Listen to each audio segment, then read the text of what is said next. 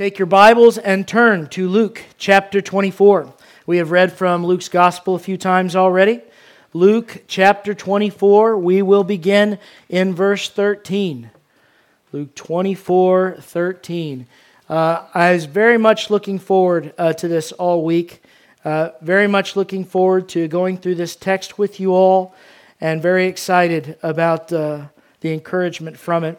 I hope it is a blessing to you. My voice is a little weak recovering from some sickness and cold, but, but I'm here and I'm glad that you're here and I want to worship the Lord together in His Word. Luke chapter 24. We're going to read a lengthy session now, so if you listen best by just kind of quietly following along, that's fine. If you're one of these people that needs to have your eyes on the words on the page to not drift and wander, then read along because we're going to read in one large section here, verses 13 through 47. So we're going we're to read the entire account first. Stay with me. Uh, Luke 24 13. Now behold, two of them were traveling that same day to a village called Emmaus, which was seven miles from Jerusalem. And they talked together of all these things which had happened. So it was while they conversed and reasoned that Jesus himself drew near and went with them, but their eyes were restrained so that they did not know him. And he said to them, What kind of conversation is this that you have with one another as you walk and are sad? Then one whose name was Cleopas answered and said to him, Are you the only stranger in Jerusalem?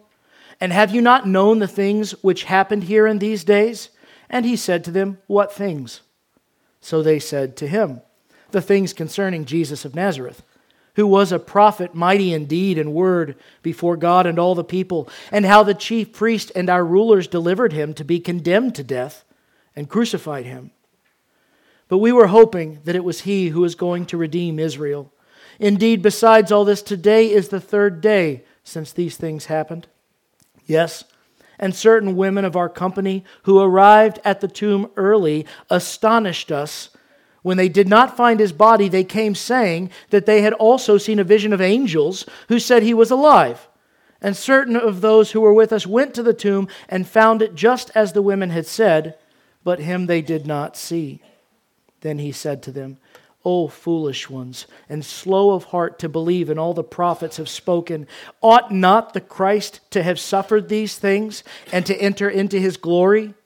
And beginning at Moses and all the prophets, he expounded to them in all the scriptures the things concerning himself. Then they drew near to the village where they were going. And he indicated that he would have gone farther, but they constrained him, saying, Abide with us, for it is toward evening, and the day is far spent. And he went in to stay with them. Now it came to pass, as he sat at the table with them, that he took bread, blessed and broke it, and gave it to them. Then their eyes were opened, and they knew him, and he vanished from their sight. And they said to one another, Did not our heart burn within us while he talked with us on the road and while he opened the scriptures to us? So they rose up that very hour and returned to Jerusalem, and found the eleven and those who were with them gathered together, saying, The Lord is risen indeed, and has appeared to Simon. And they told about the things that had happened on the road, and how he was known to them in the breaking of bread. Now, as they said these things, Jesus himself stood in the midst of them and said to them, Peace to you. But they were terrified and frightened and supposed they had seen a spirit. And he said to them, Why are you troubled, and why do doubts arise in your hearts? Behold my hands and my feet, that it is I myself. Handle me and see, for a spirit does not have flesh and bones, as you see I have. When he had said this, he showed them his hands and his feet. But while they still did not believe for joy and marveled, he said to them, Have you any food here? So they gave him a piece of broiled fish and some honeycomb.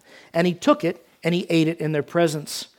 Then he said to them, These are the words which I spoke to you while I was still with you, that all things, that all things must be fulfilled which were written in the law of Moses and the prophets and the Psalms concerning me.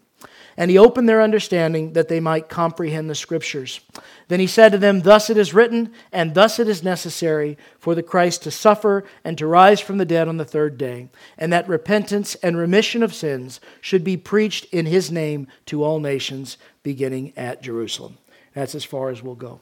Now, I'm going to preach a casual 55 minutes this morning. No, I'm just kidding. Some of you chuckled, some of you were alarmed for a second. I'm not going to preach for 55 minutes. I'm going to try not to do that. But in Luke 24, we have a really amazing, a really amazing account here. And uh, it's a beautiful account of two men who meet the Lord Jesus on the day of his resurrection. This is the day that Jesus rose from the grave. This is not five days later or 10 days later. They meet him on the day that he rose from the grave outside of Jerusalem on Wednesday night in our Bible study, I mentioned that I was going to preach on this passage, and, and I think it was Pastor Justin who said that this would have been the first Sunday school lesson. Because it's the Lord's Day on a Sunday, and here Jesus is giving these guys this big instruction on this road. And that's not a bad characterization. Jesus is educating these two guys thoroughly and completely.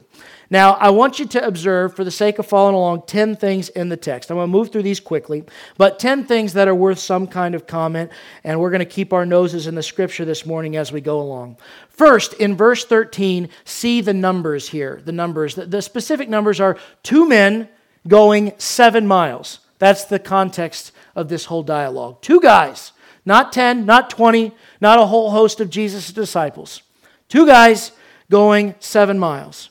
Behold, two of them were traveling that same day to a village called Emmaus, which was seven miles from Jerusalem.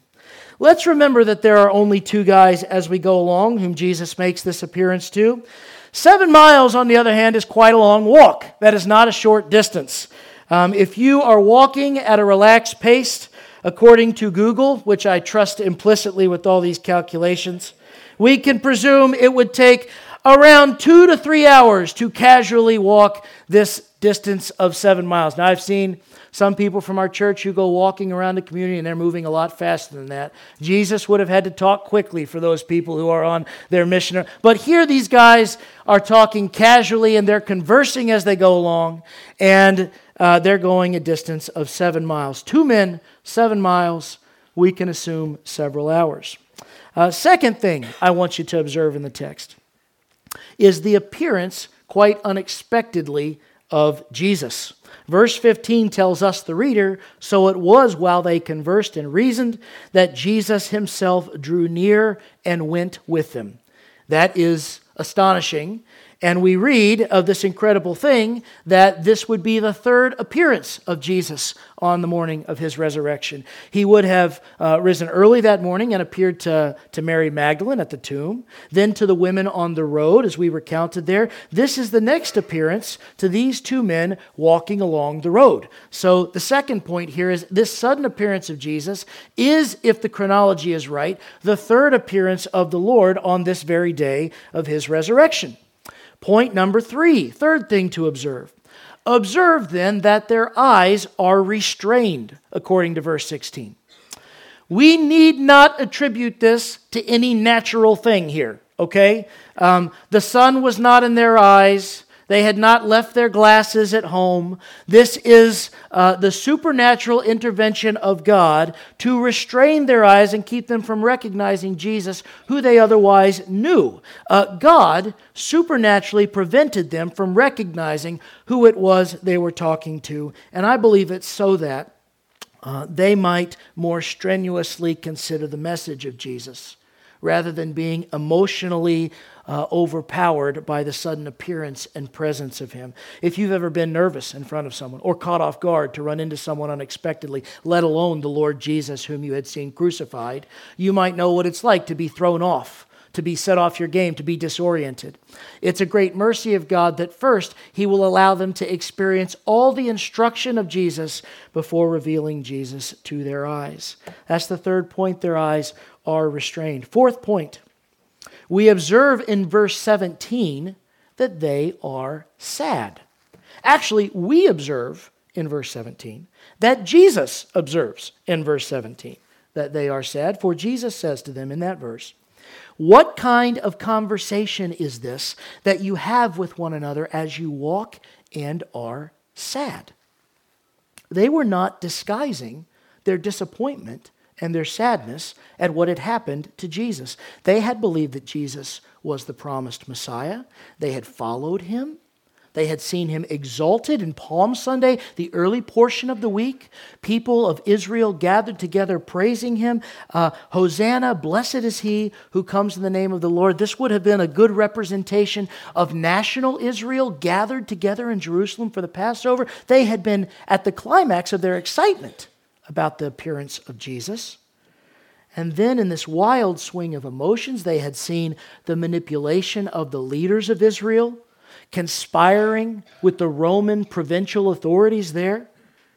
Uh, and they had seen Jesus crucified, this Messiah who they had loved and hoped in. I want you to get the scene here. They are leaving Jerusalem. They aren't waiting with the other disciples to see what will happen. These two guys are departing. They are leaving. And they're talking as they go about how sad they are, a sense of defeatedness and discouragement and hopelessness. The other disciples, this is the third day. This is not an inconsequential day in all that Jesus has taught them. The other disciples remain in Jerusalem, but these two are walking away. point four, notice that they are sad. Point number five, verse 18. We are given the name Cleopas. We don't know the name of the other man who's walking on the road, but in, in verse 18, we're given the name Cleopas. Now, in John's gospel, in John 19, verse 5, we are told that one of the women gathered at the foot of the cross with Jesus, his mother, was also named Mary, and she's called the sister of Mary, the mother of Jesus, because she is the wife of Clopas. Now, I'm telling you this because the tradition of the early church, the members of the early church in the first and second century, wrote that this Cleopas and Clopas of John 19 are the same man, and that in fact Cleopas was the brother of Joseph, Jesus' earthly father. And so, by this, Jesus, uh, through the adoption of Joseph, uh, being born of Mary and Joseph, had an uncle in earthly terms named Cleopas. And I tell you this so that you know church tradition is that this Cleopas is that man. Now, that may not be that may not be accurate, it may not be true. The Bible doesn't spell it out explicitly, but I tell you so that you are not thrown off if you encounter that tradition. The inclination that we have from John 19 is that there was a Clopas who was married to a Mary who was uh, the sister of Mary the mother of Jesus, and this is what church tradition holds. Don't be thrown off if you catch some wind of that in teaching. Point number 6. See the credentials of Jesus. Now, this Cleopas is going to lay out in pretty good detail for a short meeting the credentials of Jesus Christ in verses 19 through 21. Now, here they are. First, you'll notice that he says Jesus was a prophet. He was a man sent to Israel by God. He was a prophet. He was not just any man, he was not just a rabbi, as he's often talk, uh, spoken to by the people of Israel. He was not just a good man. He was not just a teacher, he wasn't a scribe or a Pharisee. Cleopas recognizes it is undeniable this man, Jesus, was a prophet. He was sent directly from God to us with a purpose. Second thing that Cleopas says of Jesus, he was mighty in two ways. The first, mighty in deeds, in works. He performed miraculous things. He was a prophet of God whose uh, office of being a prophet, whose prophetic office was verified in the sense that he did these miraculous things. He was mighty in deeds, and no one disputed it. As a matter of fact, many of the Pharisees and the Sadducees and the scribes who would challenge Jesus would often begin their challenge during his earthly ministry by saying, Great teacher, we know you are from God because you do these great things. So, on Jesus' resume, prophet of God, mighty in works. Third, Cleopas says he was mighty in his word, in what he said. Um, he taught with authority the word of God. He didn't regurgitate rabbinical teachings. He didn't stand up in the synagogue and say things that might help you get through your work week or your life. No, he was mighty in his word. He came with the message from God as a prophet. He declared this message boldly with authority to the people, which is the fourth thing we see from Cleopas that Jesus' ministry was very public. It was not a private affair which was covered up or concealed or hidden in some corner of the empire. No, he did these things before God and all the people, Cleopas says. Uh, it was a very public thing which Jesus did. Had God wanted to smite him, he could have done it at any point. Uh, there are no people who were refused an opportunity to hear from this itinerant preacher. He taught in the temple publicly even the week of his crucifixion. He was a prophet, mighty in work and deed, publicly before God and all the people. And then the fifth thing Cleopas claims has happened that there had been an unlawful plot against him by the leaders of Israel. You see that in Cleopas's statement here, that there had been an unlawful plot. He had been arrested in the middle of the night, not in daylight. He wasn't taken in the temple when they had occasion to throughout that week, but they went and they found him secretly and they arrested him privately. He had been put on trial immediately in the middle of the night, secretly. Not in a public place where witnesses and testimony may be given, but in the home of the high priest himself in the middle of the night immediately following his arrest. He had been beaten without a conviction prior to a conviction. Um, witnesses against him had been coerced. They had acknowledged this coercion, and fraudulent witnesses had, had not themselves been prosecuted. Witnesses who, in the course of this fiasco, had perjured themselves by saying things inconsistent with the testimony they were supposed to give, had been let off the hook. And finally, Jesus' criminality, if you read the account of the trial before Caiaphas, his criminality is established based on his own words, his own confession. Eventually, in frustration, he is asked, Tell us plainly, are you the Son of God? And Jesus, who has had his mouth silent like a lamb led to the slaughter to this point, finally speaks and said, It is as you say. I am the Son of God. Now, in Jewish law, no one could face capital punishment. No one could be executed based on words with which they incriminated themselves. It would be a form of suicide to say something self incriminated and then go to capital punishment. And yet, here is Jesus who had been crucified, the incriminating evidence coming from his own mouth that he was, in fact, the Son of God. All of this had been observed by Cleopas, by the rest of the mob so that there could be no question to them of the plotting against the Lord. Finally, notice the disappointment in verse 21. Cleopas says, We were hoping that it was he who is going to redeem Israel. It seems that they had lost that hope, doesn't it? Seems as if Cleopas and his partner along this road had walked away from that hope. Uh, that Jesus, in their best summary, had been a mighty prophet, unjustly slain, and indeed this made them sad. This is Jesus' credentials, the sixth point in the text. The seventh point, now notice Cleopas recognizing the significance of the third day. This is now the third day. Verse 21, Cleopas transitions away from who Jesus was and what had happened to him and says, Indeed, besides all of this, there's the transition. Today is the third day since these things happened. Now, Jesus, throughout his ministry, had alluded to his death and resurrection after three days many times. Uh, not just at the end of his ministry, but from the beginning. In fact, in John chapter 2, so the beginning of John's gospel, in verse 19, Jesus told the doubting Jewish leaders, Destroy this temple, and in three days I will raise it up. They did not understand that immediately. In fact, they mock him for it. Uh, in his earthly ministry, however, he continued to, to make these allusions, and as time passed, they began to wonder if he was speaking of some, some sort of resurrection this destruction of a temple and a raising after three days. In Matthew chapter 12, the midway point of Jesus' ministry, he tells the leaders questioning him, these people demanding a sign. You might remember this from recent weeks past. He says, For as Jonah was three days and three nights in the belly of a great fish, so the Son of Man will be three days and three nights in the heart of the earth. And he leaves them with that. Privately, Jesus had told his 12 disciples many times that he would be killed and would rise on the third day. In fact, Peter outright argues with him on one occasion, at which point Jesus looks at him and says, Get behind me, Satan. Jesus is not interested in skating the cross. He knows he is headed there.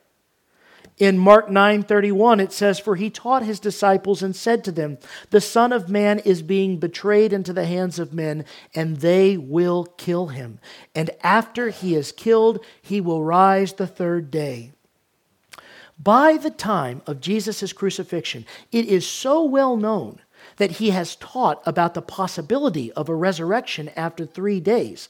This is the entire reason that the Jewish leaders who have condemned him to death place a set of soldiers to guard the tomb in the first place because they know, everyone understood, he had said these mysterious things that might indicate a resurrection on the third day. This is from Matthew 27. I'll just read three or four verses. It says, On the next day, this is after the crucifixion of Jesus, on which followed the day of preparation, the chief priests and the Pharisees gathered together to Pilate. They go to the Roman authority, saying, Sir, we remember while he was still alive how that deceiver, talking about Jesus, that deceiver said, After three days I will rise. They understood the significance of the third day. He said, They say, Therefore, command that the tomb be made secure until the third day, lest his disciples come by night, steal him away, and say to the people, He has risen from the dead. So then, if that were to happen, the last deception would be worse than the first. Pilate said to them, You have a guard, go your way, make it as secure as you know how. This is specifically what they were guarding against the, the idea that after three days, Jesus would rise from the grave. You say, well, how do we know about this conversation? Well, we find out in the gospel accounts there were actually a number of Pharisees who were followers of Jesus secretly who believed and hoped that Jesus would be the Messiah secretly. Two of these men, Joseph of Arimathea from the council, and Nicodemus, who had already gone to Jesus secretly at night in John chapter 3, are responsible for getting Jesus' body from the cross. They used their authority and their position to get an audience before Pilate themselves, saying, Let us have the body of the Lord. So they are privy to these negotiatings and backdoor meetings that are happening between the leaders of Israel. And they knew they were concerned about some deception deception that Jesus would rise from the grave on the third day. So let's set soldiers about. And yet, despite all of this knowledge of the resurrection potential of the third day, here is Cleopas, and here is his friend, leaving Jerusalem on the third day. I don't know if you have ever sold a stock right before it went through the roof or jumped off the bandwagon of a sports team before they suddenly signed the greatest player in the league. But this is the spiritual equivalent of that. These guys didn't leave Jerusalem on the first day, they didn't leave on the second day, they leave the morning of the third day. What's wrong with these guys? I mean, that's the idea. It doesn't, let me just ask you, doesn't that seem like a foolish thing to do? Well, observe then Jesus' response. This is foolishness. You see it in the text. To exacerbate the foolishness of this, we read in verses 22 through 24, Cleopas even says, Yes, and certain women of our company who arrived at the tomb early astonished us when they did not find his body. So here they are leaving Jerusalem, sad, dejected. They have already heard accounts that he had risen from the grave. They knew what the women had said, they'd come back from saying. When they did not find his body, they came saying they had seen a vision of angels who said he was alive. Certain of those who were with us, talking about Peter and John, ran to the tomb and found it just as the women had said, but him they did not see. I mean, despite all the expectation of a resurrection on the third day, Cleopas and his friend here on the road leading away from Jerusalem, sad and defeated, despite the, the reference to a tomb being empty and angels and the like. They had heard the testimony of the women. They knew Peter and John went, but, but Peter and John didn't come back having seen angels, and so they don't believe. They don't believe. You want to talk about sexism here? They should have believed the women. The women were right. Point number seven here. Um, this is their uh, response to the expectation of the third day sad hopelessness. Point number eight. All right? Jesus' response. Jesus tells them, This is foolishness. I don't know if you've ever had that kind of a blunt conversation with someone before, where they just describe a whole series of things that they've done in their life, and all you can say at the end is, This is nonsense. You know, this is foolishness. What do you, but that, that is how Jesus responds in verse 25. It says, Then he said to them, O foolish ones, and slow of heart to believe in all that the prophets have spoken. The problem is not the things that have taken place in Jerusalem. The problem is that you are slow to believe what God has said would happen through the prophets. Here's the Lord's first point in the matter, verse 26. Ought not the Christ to have suffered these things and to enter into his glory? Jesus is saying, Isn't it right?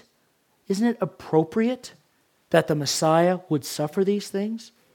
and to enter into his glory. It is foolish of you, Jesus tells them, to ignore what the prophets of God have clearly said that the Christ must suffer. And then from this point on, class is in session on the road to Emmaus. Jesus is going to teach. It says in verse 27 and beginning at Moses. Now, I know I saw some reactions when eight or nine weeks ago I said that I was going to spend the next couple of months summarizing 850 chapters of the Bible. And we did that, right? we we got all the way up to the book of Daniel, which is where we begin, Lord willing, uh, next Sunday morning. we we summarized from Genesis all the way to the book of Daniel. And I got some, some deep sighs and some, you know, some big, you know, eyes looking at me when I said, hey, over the next eight or nine weeks, we're going to review the first 850 chapters of the Bible. But if you think that's ambitious, Jesus covers from Moses all the way through the entire Old Testament on a walk to Emmaus, okay? Jesus is teaching. I don't know how fast he's talking, but he is teaching. Verse 27 says, beginning at Moses and all the prophets, he expounded to them in all the scriptures. This is thorough. It's not just a couple, you know, quaint stories from the Old Testament. From all the scriptures, the things concerning himself. You know, he is, you know, uh, for, it's vain if I talk about myself for a few hours, but it is appropriate for Jesus to. He is, expound, he is explaining the things concerning himself. This is a seven mile walk that these two guys are not likely to forget. Seven miles with Jesus, starting at the beginning, and they are moving through the Old Testament. It says he expounded. The word expounded means to explain or to unfold the meaning of. He reasoned with them from the prophets just simply text by text, man and woman by man and woman, explaining, explaining, explaining. Can't you see that this is about Jesus? This is about me. Now, Jesus is not going to let, I told you the numbers were important. These are two guys he is not going to let these two guys waver away on the road to Emmaus. He makes a special appearance to them to turn them around. He is going to return these two disciples. He loves them, he knows them, and he is after them here on this road, and he is going to teach their brains out for the next seven miles. They are left sad in their own foolish understanding of what's happened in Jerusalem. Jesus is going to make them happy in the Word of God. He is going to make them happy in the truth and the revelation of God's plan of redemption. He is going to explain what God has said about all of this. This is why we teach the Bible in our church. We explain the Bible on Sunday mornings, and we explain the Bible on Sunday nights. And we explain the Bible on Wednesdays. Steve explains the Bible on Thursdays. We explain the Bible in various small groups throughout the week. We explain the Bible in nursing homes on Sunday afternoon. I am not interested in offering you psychological help. Um, I am not a comedian trying to entertain you. I'm not trying to earn your attendance or your attention or get you to put checks in the offering plate. You know, there's no Kentucky Fried Chicken bucket that we're passing around to tip us after the teaching we explain the Bible, not to put a smile on people's faces or to give them warm and fuzzy feelings about themselves. We explain as Jesus explained the scriptures to the best of our ability because in the Word of God is life and peace and joy. Apart from God's word left to our own devices, there is only poor human philosophy and reasoning. It does not save. It does not keep one happy. It does not make one truly happy. The philosophy of man is death, but in the Word of God is life. And I am warmed to the heart here to hear Jesus, after the resurrection, showing up just to teach the scriptures. He is our example in this. This Bible is all about Jesus. It says here in verse 27 He expounded to them in the scriptures all the things concerning Himself. It is all about Jesus. Every uh, strange sounding book to us in the Old Testament is pointing to the story of redemption in Jesus Christ. Um, point number eight their unbelief, according to Jesus, is just plain foolishness. God has specifically said in all the prophets that this would happen. Point number nine. Notice in verse 29, they want more. They want more. No one has ever asked me for more after a Sunday morning service. That's okay. I am not Jesus. All right. But they want more. They get to the village. Jesus is still teaching, and they say, Hang on. Linger with us for a while. Stay with us. They are not ready to be done with this. The scriptures are breathing life and understanding to them in a way that they've not experienced. Jesus stays and teaches until dinner time, talking with them, reasoning with them from the scriptures. And as he goes to pray for the meal at dinner, no doubt these men had heard in the fellowship of Jesus him pray for the blessing of the meal many times before many times before. We're, we're given several of those experiences in the Gospels themselves, but this was the Jewish tradition, and no doubt Jesus was always the one standing and praying for the meal. They had heard this, and as he stands to pray for the meal, it says in verse 31 their eyes are open. Now that they have heard with burning hearts all that they should have known and believed already, they see with their own eyes the Lord whom they had so hopelessly wandered away from on their walk that morning and their eyes are opened and they have had their fill. Point number 10 they get their rear ends back to Jerusalem, which is where they should have been the whole time. Uh, it says, They rose, verse 33, that very hour. No delay. Not, well, it's getting kind of late and we spent kind of all day meandering down here. Uh, no, no, no. This is not where the disciples of Jesus belong, is what they. We are going back right now, that very hour.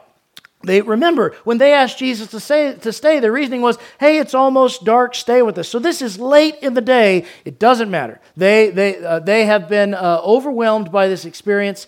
They are going back to Jerusalem. We don't belong in this village. We belong in Jerusalem with the rest of the disciples. When they get there, they find that the Lord, after leaving them, had also appeared to Peter.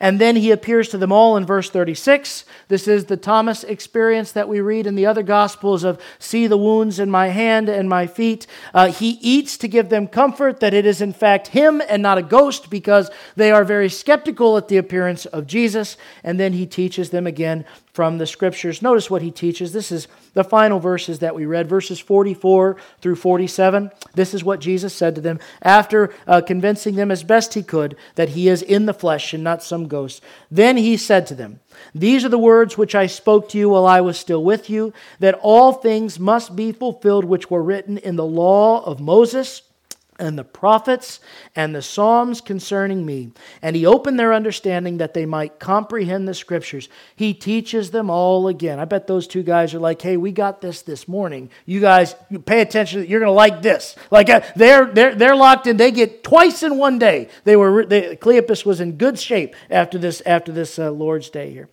Um, verse uh, 46 Then he said to them, Thus it is written, Thus it was necessary for the Christ to suffer and to rise from the dead on the third day, and that repentance and remission of sins should be preached in his name to all nations, beginning at Jerusalem. Beginning at Jerusalem. Not ending there. Beginning at Jerusalem. Beginning at Jerusalem, repentance and the taking away of sin would be preached to all nations. Now, folks, that's what we are about here 2,000 years later this morning. I am not a Jew. I, I, I have no allegiance to national Israel. I'm one of the other nations. And we are here as representatives from all of the ancient peoples that we come from, attesting to the message of Jesus Christ that changes hearts and lives. We are preaching repentance, a turning away of, of the old self, a turning away of self gratification, a turning away of sin. We are preaching the forgiveness of sin at the cross. Romans 3:23 says for all have sinned and fallen short of the glory of God. 3 chapters later Paul reminds us that the wages of our sin is death, but but the gift of God is eternal life through Jesus Christ our Lord. John 3:16 tells us that God so loved the world that he gave his only begotten son that whoever believes in him will not perish but have everlasting life. Romans 10 verse 9 says if you confess with your mouth that Jesus is Lord and believe in your heart that God has raised him from the dead, you will be saved. Philippians 2:10 reminds us that one day every knee will bow and every tongue will confess that Jesus Christ is Lord to the glory of God the Father. This is the message that we are preaching. You are a sinner. I am a sinner.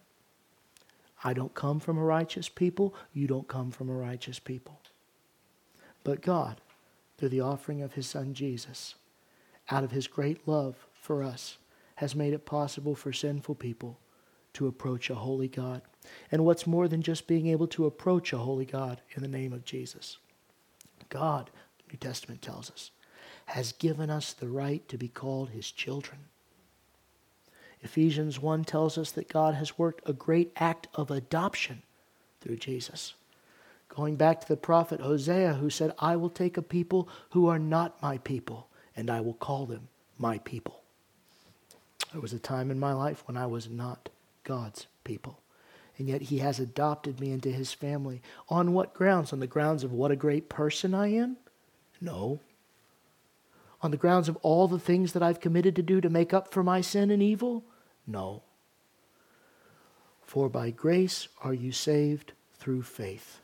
And that is not of yourselves, it is the gift of God, based on my confession that Jesus Christ is Lord, that he died and rose from the grave on the third day.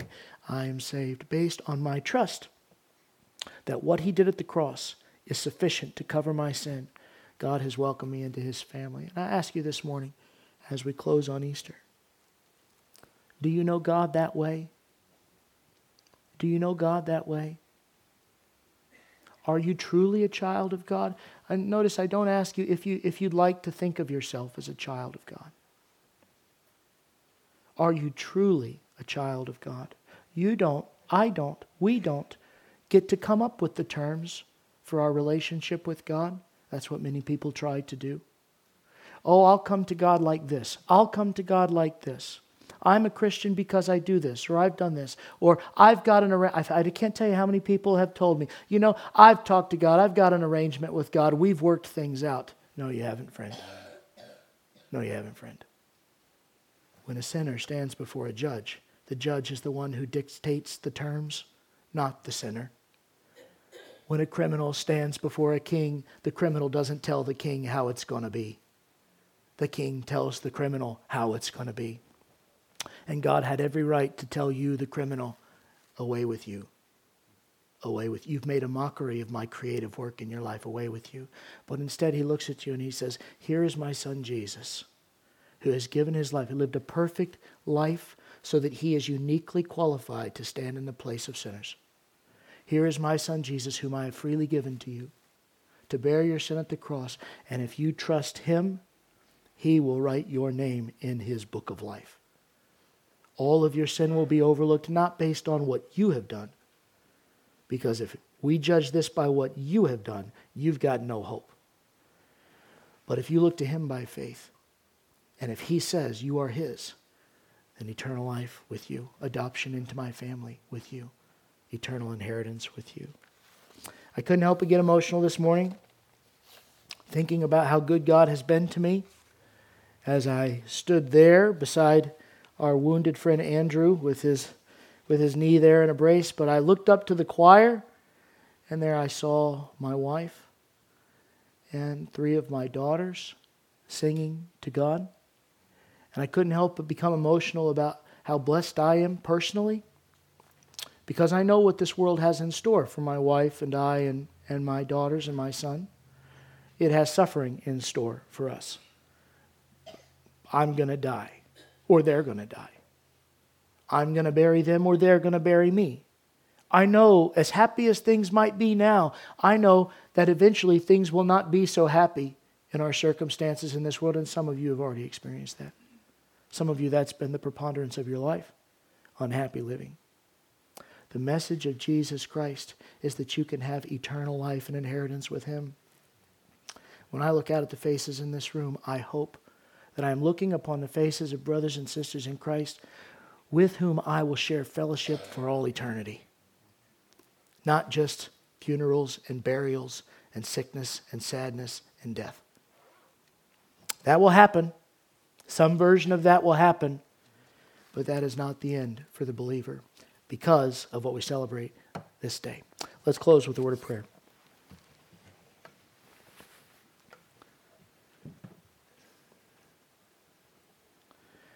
Father, we thank you for your victory over the grave and death. We thank you for the sacrifice of your Son, who went to the cross with awareness of what he was doing. We thank you for the power of Jesus and his great faithfulness, not just to run down these disciples on the road to Emmaus, but to run us down, all of us who have believed, to convict us of our sin, and to relate the gospel so clearly to our hearts in such a compelling way that we have believed. But Father, my heart breaks, and I pray for those who might be here today who are not yours, who truly do not know what it means to have fellowship with you, whose life is largely a service to themselves or to other things, not a service to you. Father, you are a good Father and worthy of service. You are kind and gentle. Help them to be overwhelmed by the gospel of salvation this morning. Help them to not walk but to run forward and to speak with a pastor, a friend, a Christian, acknowledging what you already know that we need salvation. I thank you for your great patience with us. I thank you for this day. It's in Jesus' name that I pray. Amen.